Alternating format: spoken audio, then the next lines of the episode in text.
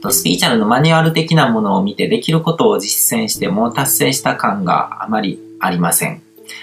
例えば、望む姿を風あ、えーと、壁に貼るとか、金アップの絵、ありがとうを口に出すです。やり方が間違っているのか、えっ、と、足りないのかわからない。また、今の状態がありがたいのだから感謝するべきなのか。結局私にはスピリチュアルで何とかなりたいと思うこともおこがおこがましいというか、資格がないと考えてしまいます。私の実践レベルでなんとかなるのなら、世の中の人、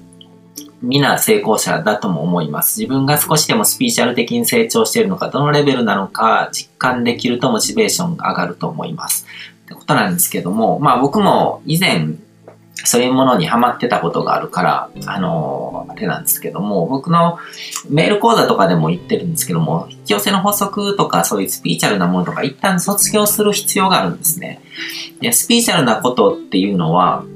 あのー、どうでしょうね。最終的には実践的な行動レベルのことですね。その、お金稼ぎたいならビジネスのことを学ぶとか、そういう投資のこととか、まあ実際に何かしらの、まあ投資でお金持ちになるのって結構こう、ビジネスの方が絶対簡単だと僕は、あの、両方ともやって思ったんですけど、その人の向き不向きがあるのであれなんですけども、そういう実務的なことと、このスピーチャルなことっていうのは、最終的に両方ともこう、高いレベルになる必要があるんですけども、あの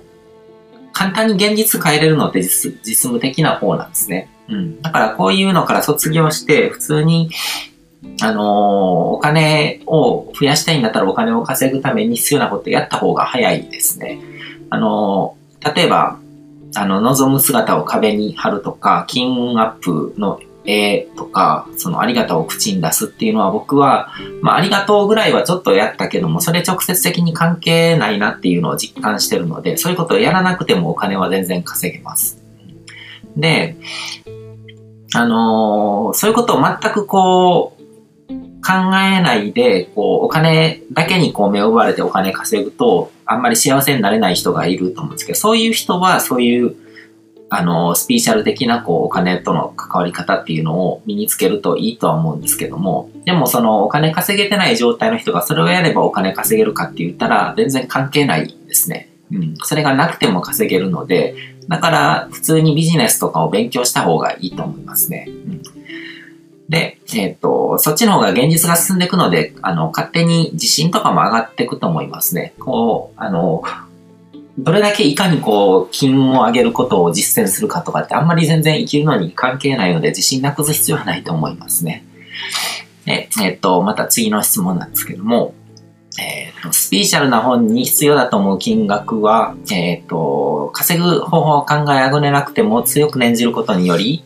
かっこはてな、思いもよらない驚きを伴ったルートで手に入ってくるというようなことが書いてありました。里井さんの言葉に置き換えていただいて、腑に落ちる理解をしてみたいです。すでに解説済みな内容かもしれないですね。うん、ごめんなさいって謝ってるけど別に謝る必要はないと思いますけどね。で、えっ、ー、と、箕輪明宏さんがよくおっしゃることで、自分に不相な大金をかけて家を建てると、そこに住む人が亡くなっちゃう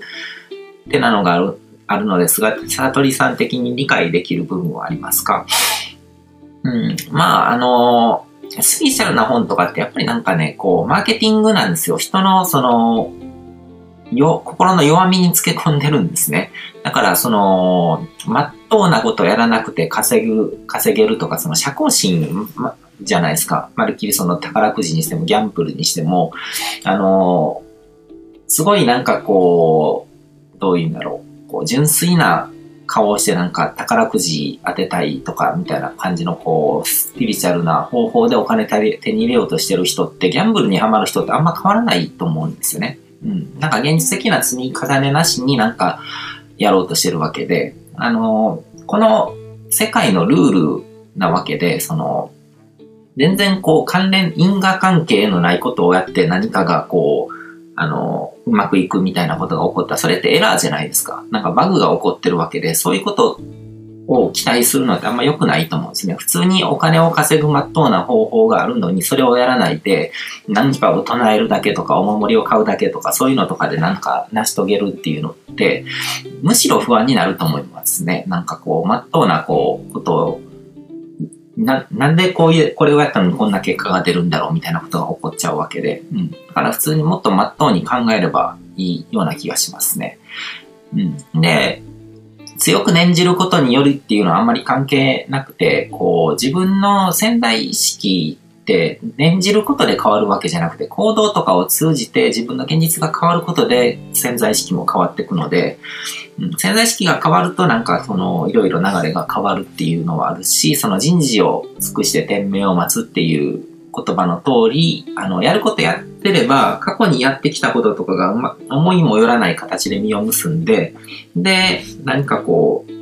うまくいくというか、なんか繋がったりとか、臨時収入に繋がったりとかっていうのはあると思うんですけど、僕も会社員辞めたばっかしの時に、こう、退職金とか全然期待してなかったのに、こう、振り込まれたりとかして、あなんかこういう形での引き寄せっていうのがあるんだな。でもそれは、あの、自分が過去にやってきたことの結果を受けて、取ってたわけで、別にその、神様が降らせてくれたものっていう、まあ、うん、それを神っていう表現もできるとは思うんですけども、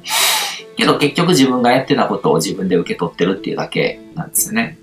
で、不相な大金をかけて家を建てるっていうのはこう、うん、まあお金とかってエネルギーなので、そのエネルギーの流れがこう、うん、どういうんだろう、こう、自分を中心にこう、ま、ぐるぐる回ってるのに、自分がその回す器ができてないのに大きなものを流しちゃうと、あの、歯車が狂っちゃうっていうのは、あの、前回とか前々回とかでも話したと思うんですけど、そういうことだと思いますね。